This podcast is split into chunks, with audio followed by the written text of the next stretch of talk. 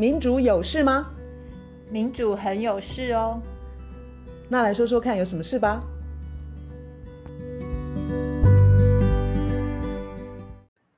嗨，我是月韶。嗨，我是倩怡。我们今天要聊的主题是林于仙事件跟权势性侵，很高兴请到台大政治系黄长龄老师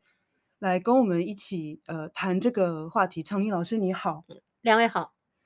我想先简述一下林于仙到底发生了什么事情。那林于仙小姐她、呃、在新北市任职长照机构的时候是遭、呃、负责人性侵。那事情发生以后呢，这位廖姓负责人就是流着泪啊，请她哀求说因为很喜欢她才会对她做这样的事情，然后就是就言语哄骗说会跟太太离婚。那两人真的交往一段时间。林于仙后来是死心了，因为她发现这位廖姓负责人根本无意离婚，两个人是不是正常的交往，想要断绝这个关系，然后还被这位廖先生纠缠。无论如何，最后呢，廖的太太发现之后就告林于仙妨害家庭，然后也向他任职的新北市卫生局举报。那人事主管当天呃，约约谈林于仙的当天晚上呢，林于仙就在新北市卫生局的大楼自杀。这个事情，他自杀的事情是发生在二零二零年七月。原先检方嗯、呃、没有起诉，怎么讲？就是林于仙的家人去告这个廖姓负责人性侵，但是因为受害人已经过世了，所以去呃去年是没有没有起诉，但是今年大翻盘，就是检方决定起诉。那这跟我们上次聊到权势性侵有关，所以我们又请到长龄老师来跟我们聊呃林于仙的事情。长龄老师刚刚提到说，看到他死前留的一个脸书的贴文很难过，就你刚刚的用字是心如刀割嘛？吼，我是觉得我那是我我猜想他的家人啦，哦，就是说因为这个这个 case 我印象非常深，因为呃事情发生的当天，我记得我在高铁上，在手机上看到。哦，朋友传来的讯息，那那个时候媒体已经贴出，就是说他过世自杀之前，就是说，呃，他脸书上最后一则贴文，那脸书就已经描述了大概事情发生的样态，但他最后那则贴文，他最后一句话我印象非常深，他说他愿意用这条命来换真相的浮出。哦，那我记得我当时看的时候，我心里其实就想说，他要讲的真相就是他不是小三。他是一个性侵的受害者，好，所以我我刚在就是说我们开始之前聊的那几句，我就说我觉得我当时的心情是，我是一个全然的陌生人，看到这样的就是说文字都那么难过，那我可以想象他的家人如果看到像这样的这个文字的话，我想一定是心如刀割。这个案子大家一开始的时候也是觉得资讯很乱。因为有很多的留言啦，或者是照片等证据，就是提说这个林于仙是是别人的小三。那我想他个人真的承受了很大的压力。然后一般人，你知道我们现在已经受八卦新闻的轰炸实在是太太密集了，所以我们第一个时间点也不知道怎么去看这个事情到底真相是什么。所以卢老上这几天看了这个故事的很多的来龙去脉，好像很有感觉。对，因为这个其实 这, 这件事情我只是在媒体上看过什么呃新北市卫生局雇员如何如何，我本来没有去仔细看过，那这两天才去看，我觉得一看真的是觉得非常的就是想哭啦，就是很很沉重，然后很悲伤很悲惨。那当然绝对不要做一样的事情，就是无论如何要让真相浮现，都是好好的活着，然后让真相浮现。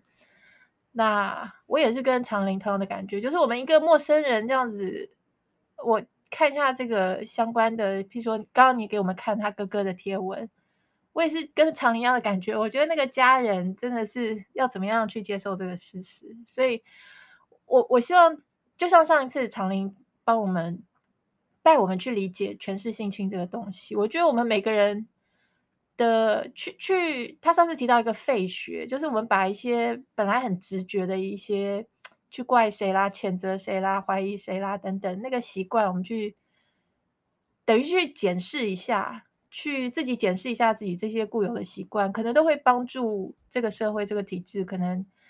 朝比较 OK 一点的方向。对，我觉我觉得我在这边就是特别想重新提一下，就是说那个所谓的固有的习惯、哦、就是因为我们的这个社会长期以来就是一个性别不平等的社会、嗯、那当然就是说随着国家的这个体制的变化，社会价值的变动，那性别平等的价值是逐渐在成长、哦、但是整个社会体制基本上就是说还离一个真正的性别平等的体制还有相当的距离。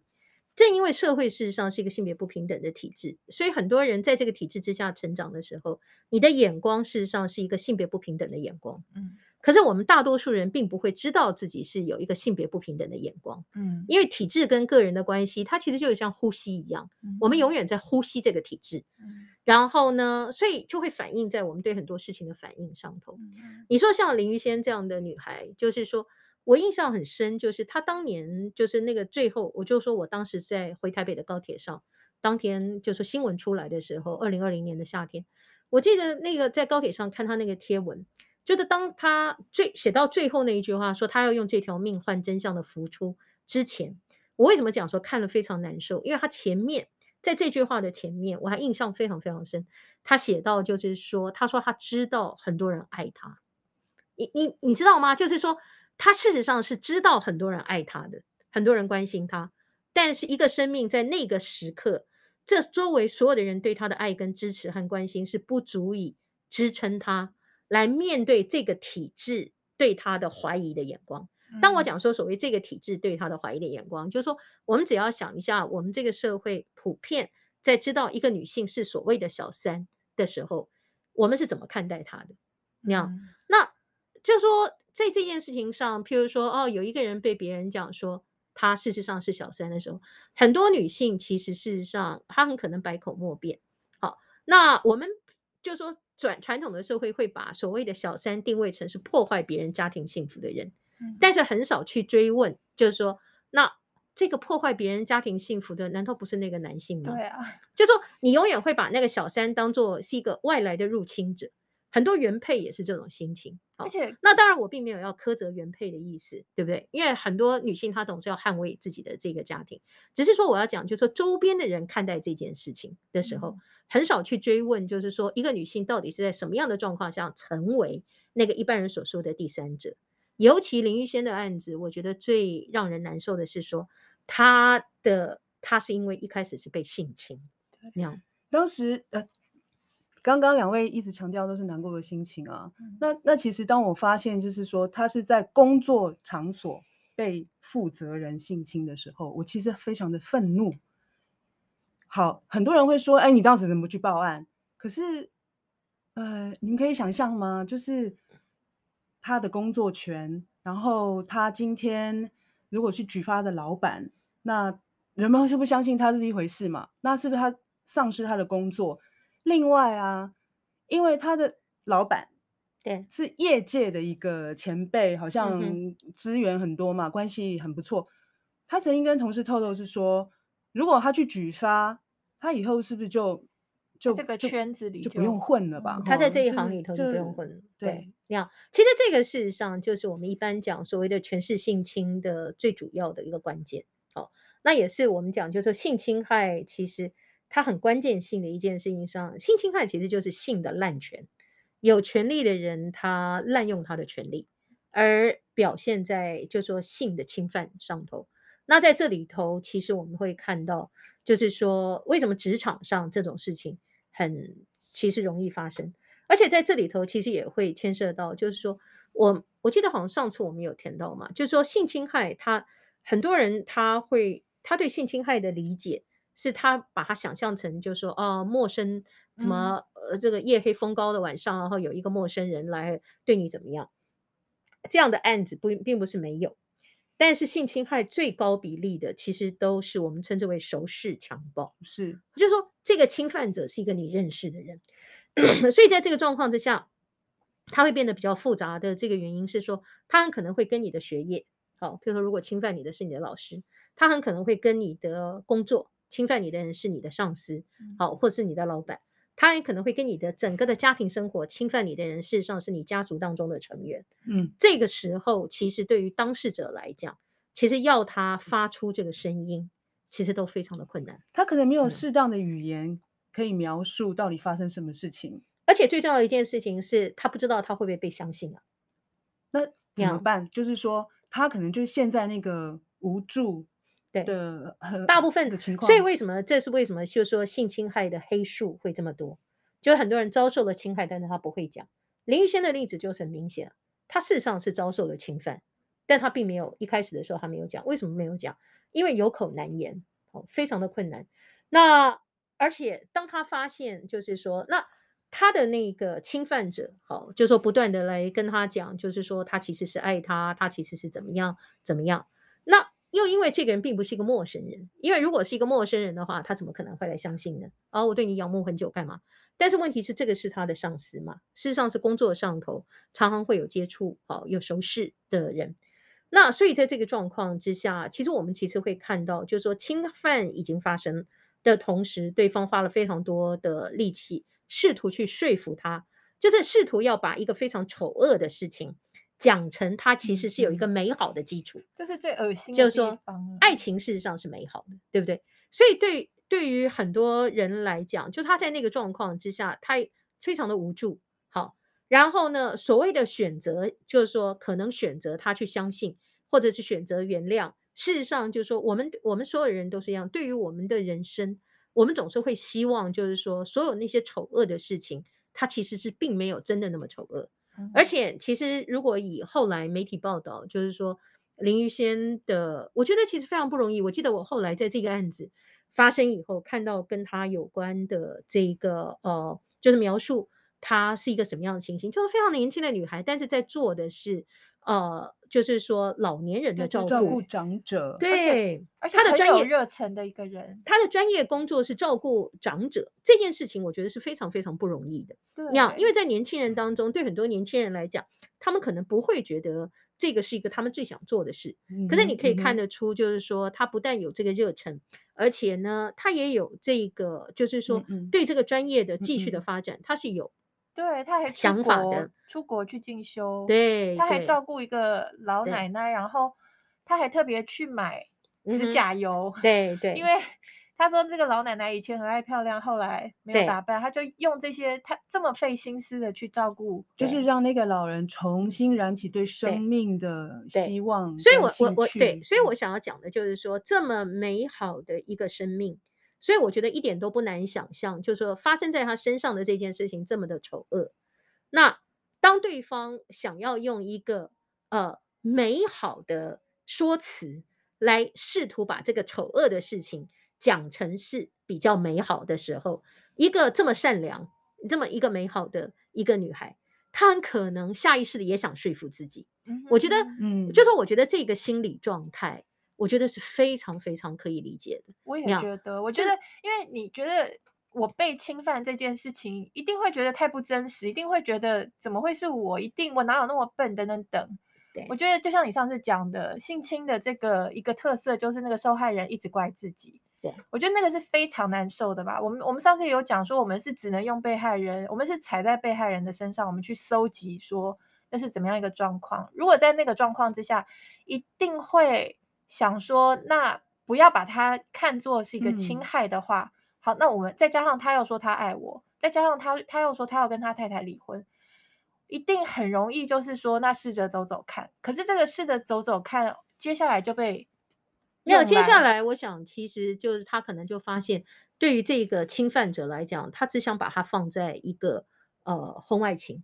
的这个位置上，他想让这个丑陋的事情对那个侵犯者来讲有一个美好的发展，那个美好的发展就是他就是他的婚外情。但是对林育瑄来讲，他并没有打算让事情是，因为对他来讲就是说这个丑恶的事情他不可能事实上是停留在一个婚外情的这个定位上，那他是可以变成美好的。而且而且因为他这样子是试着走走看之后，后来变成说更百口莫辩，就变成他的原配就更因为而且因为对他来讲，他就发现就是说他可能在那样的位置上，就是说如果对方也没有结束跟原配的关系，那在这个状况之下，他的处境其实事实上会让他自己觉得更不堪， 对, 对不对？真的很，因为一开始的时候他也并没有想要跟对方怎么样，然后他事实上是在一个被侵犯的状况之下，被对方用一个说辞来说服或者是哄骗，好，进入到某一个关系。但是当他发现他事实上是不可能，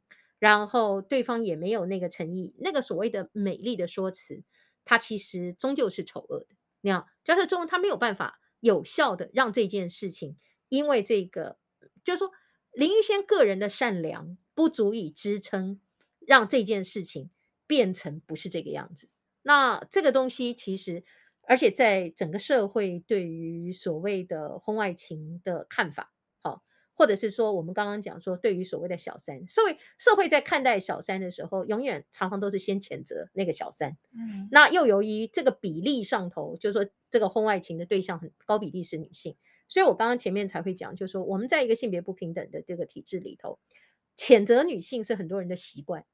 你知道，就说这个习惯，这个这个习惯事实上是很多人其实不知道自己有这个习惯，可是在我们的社会里头、嗯、常常会出现像这样的东西。那一个跟女性有关的这个角色的时候，那当她这个出了什么错，大家就会觉得哦，女人就是这样啊，哦，那这个小三。所以你可以想象，就是说林玉仙到最后就是呃，怎么讲，就是压垮她的最后一个稻草，事实上是在他，因为他后来等于职场已经换进新北市劳工局了嘛，换了一个工作，呃，说错了，卫生局。可是对于对他来讲，就是说压垮他的最后一根稻草是他在新的职场里头，那被同事关切，啊，或是上司。比如说，我们知道，就是说他最后就是说在新北市卫生局里头，就是说因为对方的原配可能是不知道有信函呢、啊。还是一状告进新北市卫生局、嗯、而且也很不幸的一件事情是、嗯、因为当时其实通奸罪还没有除罪，所以对方如果用这个东西来威胁他的话，他的处境其实事实上是更就是说这个噩梦永远没有办法醒。 对, 对这个事情一直跟着他，就算他换了工作，就算他要断了这个关系，就算他要重新开始，但是别人就追杀过来了，然后还有媒体。对，而且想象一下这个委屈、哦、从一开始自己是一个受害者，到后来就是说变成仿佛自己是成为那个要承担所有责任的人，好像变成一个加害者。对，而且最重要的是说，在我们原来的那个通奸罪的这个规范之下，原配其实事实上是可以只告第三者，他不告他自己的配偶、嗯、所以这个那整个事情的情况就会变成说，他其实是一个性侵受害者，嗯，但是最后他很可能是成为那个唯一要承担所有责任的人。哦，就想象一下这个这个图像是多么的不公平，嗯，真的真的。然后而且想象一下，就是说他在这个这个处境里头，他觉得他百口莫辩，嗯，啊，他要怎么样去让别人知道，就是说我一开始事实上是被侵害，所以他才会你看才会这么的这么的。我觉得是悲愤嘛，哦嗯、就是说那么的悲愤，那么的悲伤，说他要用他这条命来换真相的浮现。那我是觉得，就是说，我们如果今天真的要去记得他，那要让他的这条命，其实是真的能够换来的真相，事实上是什么？那个真相就不仅止于说他是性侵的受害者，而是我们整个社会对于全是性侵这件事情要有更高的敏感度，嗯、要有更多的理解。对，那他才不会。就是说他才不是那么的白白的牺牲了。没错。那在改变体制之前呢、啊、如果我们在职场上面发生有发现有这样的事情，比如说我身边的同事，我们可以给予怎么样子的支持？因为这其实情况也可能很复杂，我们不知道人们关系里面的内情。对，可能其他同事就是说，你看他就是跟上司怎么了，就是 pillow talks， 就是他要要什么好处。可是我们不知道他是不是受很多委屈。其实 我, 我觉得、哦、就是说全球的 MeToo 运动其实告诉我我们一件非常重要的事，尤其在职场上，他告诉我们一件非常重要的事情，就是说过去大家看待就职场上的这种就是说什么跟上司之间有什么纠葛，很多人都会觉得说这些女性就是靠着跟上司有什么关系不清不楚的关系，所以得到了他们不应该得到的东西。但是其实你如果仔细去看的话，这些女性之所以跟、呃、这个上司有什么不清不楚的关系，很多时候只是为了不去失去他们本来就不应该失去的东西、嗯、在权力不对等 的,、就是、的, 的, 的关系里面才会用到这一招。就是说 我, 我现在要讲的就是说 你, 你如果去看那个 MeToo 运动的这个这个本质，为什么会有这么多人就隐忍这么久，就是说如果没有人滥权的话，他本来的生涯的发展应该是什么样的路径，他本来可以得到的升迁的机会，他本来可以得到的职场的资源。所以换句话讲，有一些女性她在遭遇这些事情的时候，她之所以可以忍受忍耐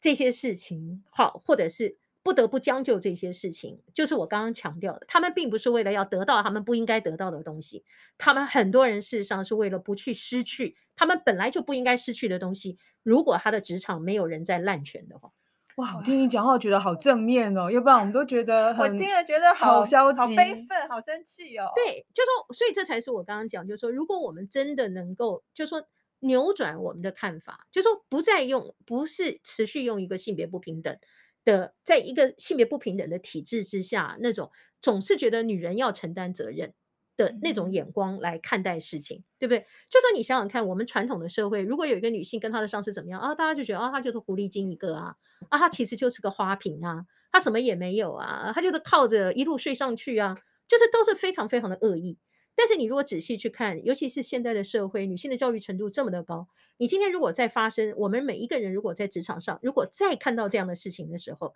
今天我们讲说我们要改变一个眼光，有一个新的眼光，要有一点点性别平等的价值来看待这件事情的时候，也许我们第一件事就要问自己，就是说当你看到一个有权利的人跟一个没有那么多权利的人之间的什么事情，你永远应该要先去追究的是那个有权利的人为什么这样做事。嗯，就说职场上如果出现这种事情的时候，难道不是那个有权利的那个上司他应该要承担比较多的责任吗？嗯，是他破坏了职场的伦理， 对, 对不 对, 对？可是我们的习惯，我们总是会先去谴责那个狐狸精，嗯，哦，不晓得他做了什么事情，好像仿佛那个上司是多么的英明伟大，只是一时失察被诱惑。我们我们这个社会常常是这样看待事情的，可是你如果这样看待事情，你就会知道那个对很多的女性来讲多么的不公平，而且这样的看待事情的眼光，其实就是让像林玉仙这样的人走上绝路的一个眼光，而且等于是一直强化原来那个那个逻辑，原来那个。当我们看越多那个林玉仙故事的细节的时候啊，我我们其实就是。我会很难过说我到底在哪一个程序，在哪一个节点上面可以帮助到他。我是觉得首先如果我们周围如果有人事上这样的处境，譬如说有一个你的你认识的同事，即使不是跟你深交的朋友，他如果呃跟你透露了有这样的事情，嗯，我觉得首先我觉得我们每一个人起码最可以做的最起码最起码的事情就是先不要去质疑他。嗯，你知道很多人很多人的第一个反应就是说，啊，那他为什么，好像仿佛就是说他必须这个受害者必须要来回答为什么。那请问一个受害者要怎么样来回答为什么这件事可以发生在他身上，对不对？嗯，就说我们很多人不知不觉当中其实就是其实没有，大家可能没有恶意，可是你不小心问出来的话，其实对受害者来讲可能都是非常难堪那样。所以如果我们可以倒带回到那个悲剧发生之前的话，可能就是好，假如说 他, 他被性侵了，嗯，然后甚至于就是听了他的花言巧语，然后 交, 交往一段时间。可是如果那个时候的社会氛围是大家有一个性别意识，有一个性别平权的一个 的, 的, 的概念的话，有这个 sense 的话，可能他不会那么的害怕把事情讲出来，然后也不会有那么多人用奇怪的眼光去看他，而且更不会有原配跟这个廖先生还继续的纠缠，而且是追着打。他们应该不敢，因为如果说这个社会的集体的眼光是一个男女平等啊，没有办法去，只能就是莫名其妙的去责怪或是谴责这个受害者的话，他们应该应该不敢做他们后来做的事情。对，然后体制的改变也还是很重要啊。所以像去年就说大法官释宪以后，嗯，就说通奸罪就除罪了嘛。那通奸罪除罪这件事情其实还是很重 要, 很重要，哦，就是说因为我们长期以来整个社会对于所谓的通奸是不是该有罪，其实这也是中文的语境的问题，就是我们中文的语境道德上的罪跟法律上的罪是不分开的，嗯，但是在英文里头就很清楚，一个事实上是 sin，嗯啊，就是基督教那个 original sin，嗯，原罪的那个罪，嗯，它是一个道德上头的失误，嗯啊，但是另外一个是法律上的罪 crime。好，那法律上的罪是国家一定要介入。嗯哼嗯哼。那其实坦白讲，一个人有婚外性行为这件事情，到底是关国家什么事？除非这件事情牵涉到权势的滥用。嗯。所以在这里头就是刚好要分开。我们过去的情况情况，事实上是总是用道德的眼光来看这件事，哦、不去看那个权势的不平等。刚好反了，刚好反过来。该看的不看，没错。该看的不看，滥权的部分不看，一个人滥用自己的职场的权利的部分我们不怎么看，然后我们总是把这个事情道德化、嗯、然后一旦道德化以后就觉得有错的都是女人、哦、就是因为她她是这个诱惑男性啊，这个她自己很狐媚啊什么这一类、嗯、可是问题事实上是说，那或者男生的话就觉得说，哦，那他就是犯了一个错怎么样之类。可是你如果今天其实可是在民主国家来讲，全球性别平等的发展的趋势来讲，其实刚好是倒过来，就是说我们要看的是说一个人有没有滥用他在职场或者是他的相关的社群里头的权利，老师有没有滥用他的权利，上司有没有滥用他的这个权利。所以我们要看的是一个人有没有滥权，那这个滥权的形式很多啊，对不对？我我其实我今天随便辱骂学生，这也是滥用老师的权利，我今天去性侵犯学生也是滥用老师的权利，对，职场上的上司也是一样嘛。好、哦，所以就是我们要看国家要介入要保护的是说，你从民主社会的角度来讲，大家是平等的，大家的自由跟尊严都是需要受到保障的。那国家要去看一个人有没有滥用他的权利，而国家不是去道德化这件事那样、嗯、所以就是说，如果说今天的这个婚外情它就是一个婚外情啊，他这没有牵涉到滥权，那这就是他的私事嘛。所谓的他的私事就是他跟他的配偶还有这个呃，就是说第三者之间他们要去想办法解决啊。那人的情感有时候很复杂啊，一个人为什么会发生婚外情，这个千百种的原因啊，大灾问，对不对？这是大灾问。好，那这个你就是成年人，你就慢慢学会去解决人生中的这些挑战跟难题。可是国家的法律该介入的部分，事实上是有没有人滥用他的权利，侵犯别人的权利，嗯，这个才是关键。嗯、那你像譬如说林玉仙的这个事情，他的这个上司明显的滥用了自己的权利，嗯、然后呢，这个也影响了林玉仙的的某一些发展，对不对？对。那你看最后，事实上到最后，他觉得他不死，他不足以明志，所以整个就说他的事情，我觉得让人觉得特别伤心。就是在就是说是一个性侵害的开端，可是太多的力量卷在一起以后，把他逼上了绝路。好，那个时候通奸没有除罪之前，我们的法治环境事实上是不够友善的。嗯、然后那就是说这个呃工作单位的人事机构的这个介入，他可能也是出于关心，可是有的时候这种东西。其实对当事者承受的压力来讲，他觉得他百口莫辩来讲、嗯嗯、其实有的时候其实分寸有时候很难拿捏、哦、那发生这么令人遗憾的事情，其实我相信他的同事他们一定也很难受，因为没有人会想要看到这种结结果，那对他的家人来讲一定也是一样。所以整个就是整个周周围就是说他，我觉得他并不是没有感受到支持，不然的话他不会在他最后的脸书贴文讲说他知道很多人爱他、嗯嗯但是他事实上这条路好难，那这条路好难，就是你要怎么样百口莫辩的，你要怎么样让人家知道，就是说你是遭受了性侵，嗯、那你从来都没有要打算成为人家的小三。嗯、我希望我们可以持续谈论林玉仙的案子，是他的前雇主滥用了职场上的权利。对，那我们并不想用什么拿石头砸死这些人啦。那现今天就是检方已经起诉了，我们还不知道这个案情会怎么样子的发展。对，那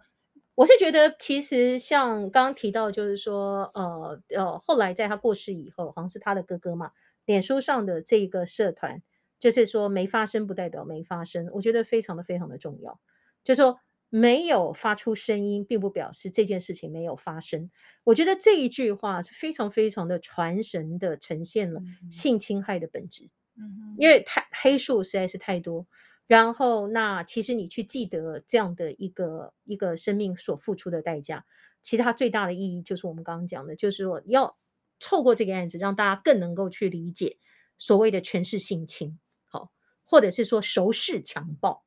它事实上它常常是一个怎么样的一个状态那样子。嗯，谢谢昶伶老师，这已经是他第二次来跟我们谈权势性侵的的，我希望大家对于这个权力的不对等有更多的敏感。嗯，我觉得收获很多，而且我也觉得我也需要反省的地方也也也是不少，就是一好，些没发生不代表没有发生，我们继续关心。谢谢常好，谢林，谢，谢谢谢谢，长林老师。谢谢。